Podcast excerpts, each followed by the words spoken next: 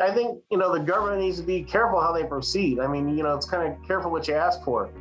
Uh, my own personal opinion is I think they're moving a little fast. I understand the urgency of it. You know, we have we have you know the holes are growing in our atmosphere. I get that, um, but on the other hand, it has to be feasible, and we still have to get our work done. We still need to be able to you know fix our streets, protect our citizens.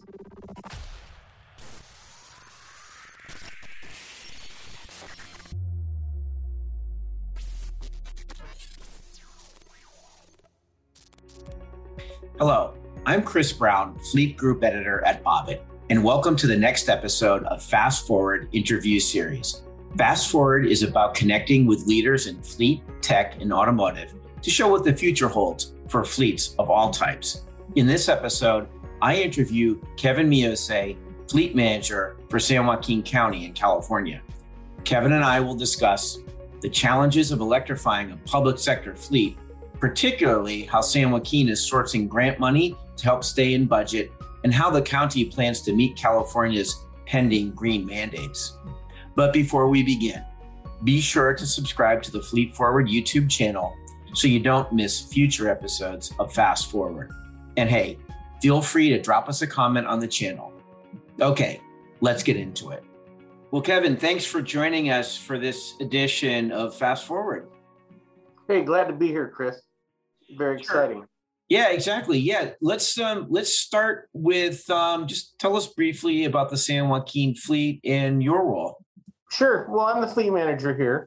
Um, so you know, we're San Joaquin County. We're at the northern part of the San Joaquin Valley here, uh, the namesake of the second dirtiest air in the nation. Um, and so you know, we have we have a mixed fleet. Um, probably typical of most counties here in California.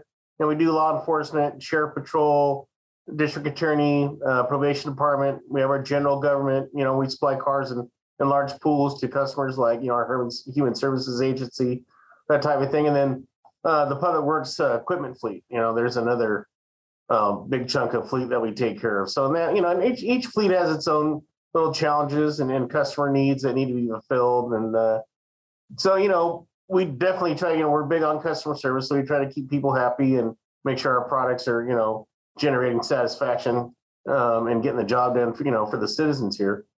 Um, and so you know mainly I just I oversee all the shops. I'm responsible for the you know the capital uh, asset program, our replacement program. Um, the day to day, of course, you know what's heavy on our minds right now is tons of regulations coming out of the state, coming out of CARB. Um, yeah. You know we have you know we have clean cars too coming out. Um, we have you know advanced clean truck, advanced clean fleet. Everything has its own rule to it, and you know, and it's all designed to get us moving quickly over to, to electrification. So yeah, and I guess that kind of, if I can just jump in, Kevin, that kind of does lead me to my second question on, you know, like sort of overall considerations when it comes to what the county wants and desires, and I guess it even goes broader that what what the state's up to too. But um, you know, let's talk about mandates for greener fleets and maybe contextualize staying in budget too. Well, yeah, that's tough, Chris. You know, because I mean, most of us fleet operators, you know, and there's a, you know, I work with a, you know, in league with a bunch of uh, fleet operators. We we you know we meet up quite a bit. and We talk about these things, and you know, it's it's easy to stay on the status quo.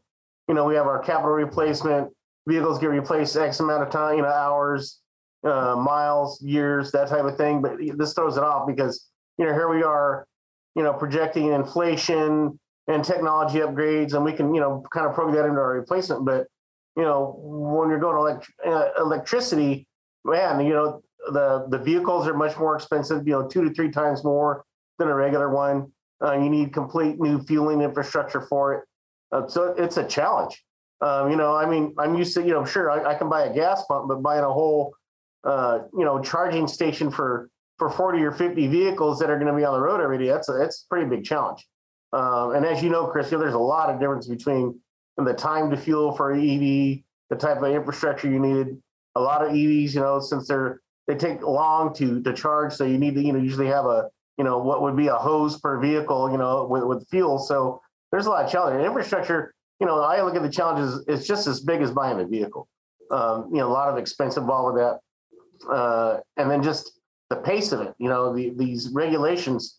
You know, by 2024, if products are available, 50% of our our spend on three quarter ton trucks and up are supposed to be, you know, pure pure electric.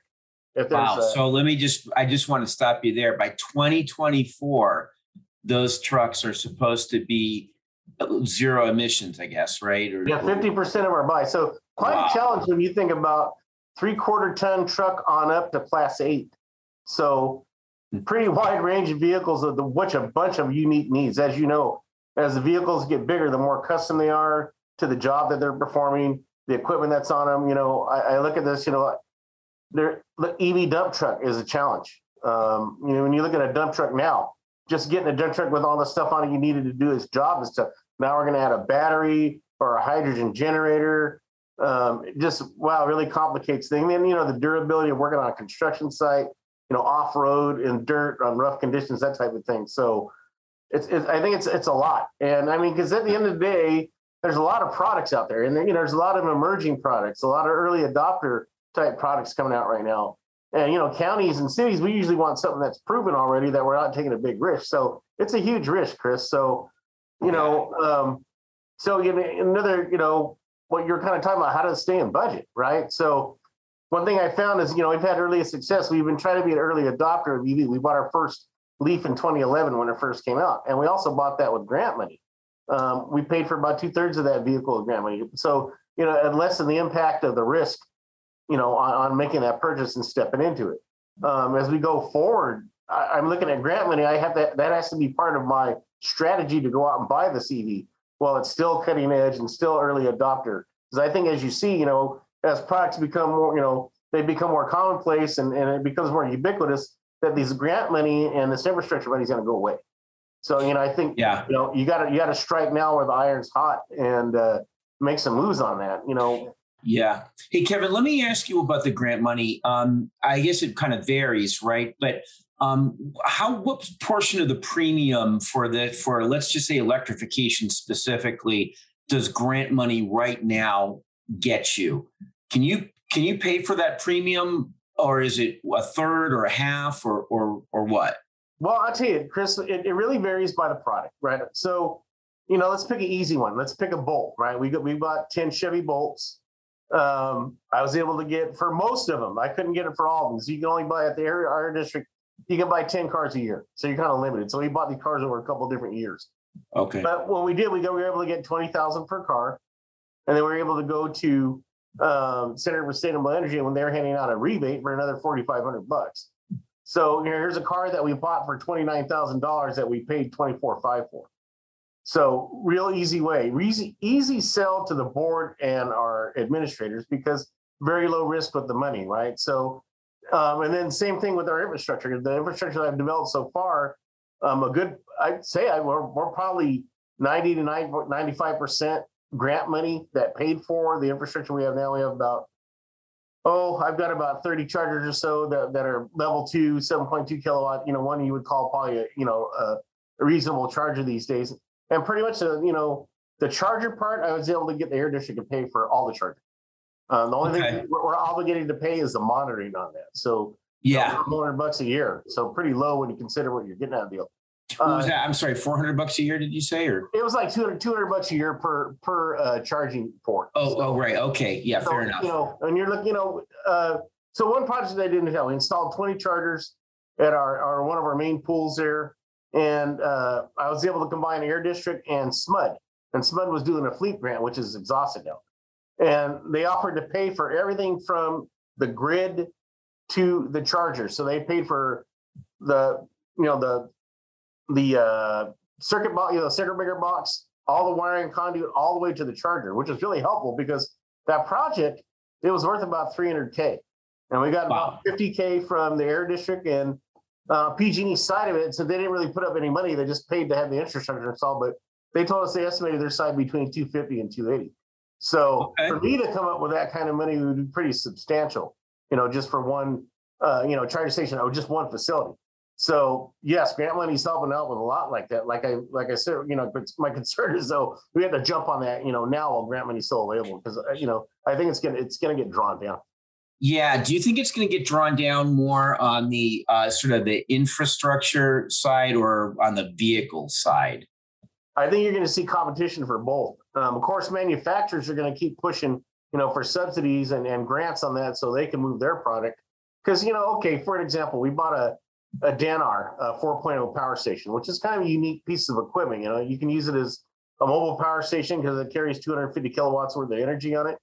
And it will take a hydraulic attachment. So you can put a, a backhoe arm on it. You can put a, a loader blade on it. You can do, you know, a broom. There's, you know, any kind of attachment that you can Yep. think of uh, will bolt to this machine. So it's it's got a lot of versatility. But on the other hand, you know, the machine's three hundred thousand dollars. So Wow.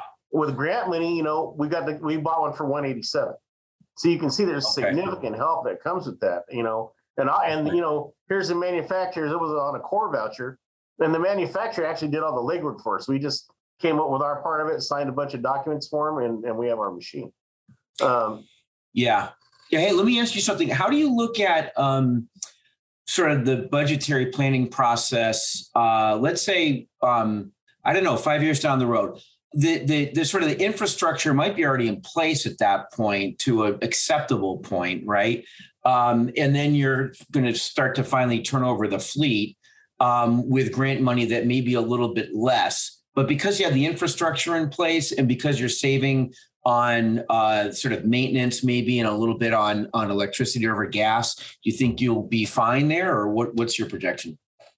Yeah, I think eventually when we make the conversion, and I think you're going to see prices coming down on things as you know R and D gets paid for, and, they get a lot of units on the road, and then the cost per unit's going to go down. I mean, I, I could see that happening.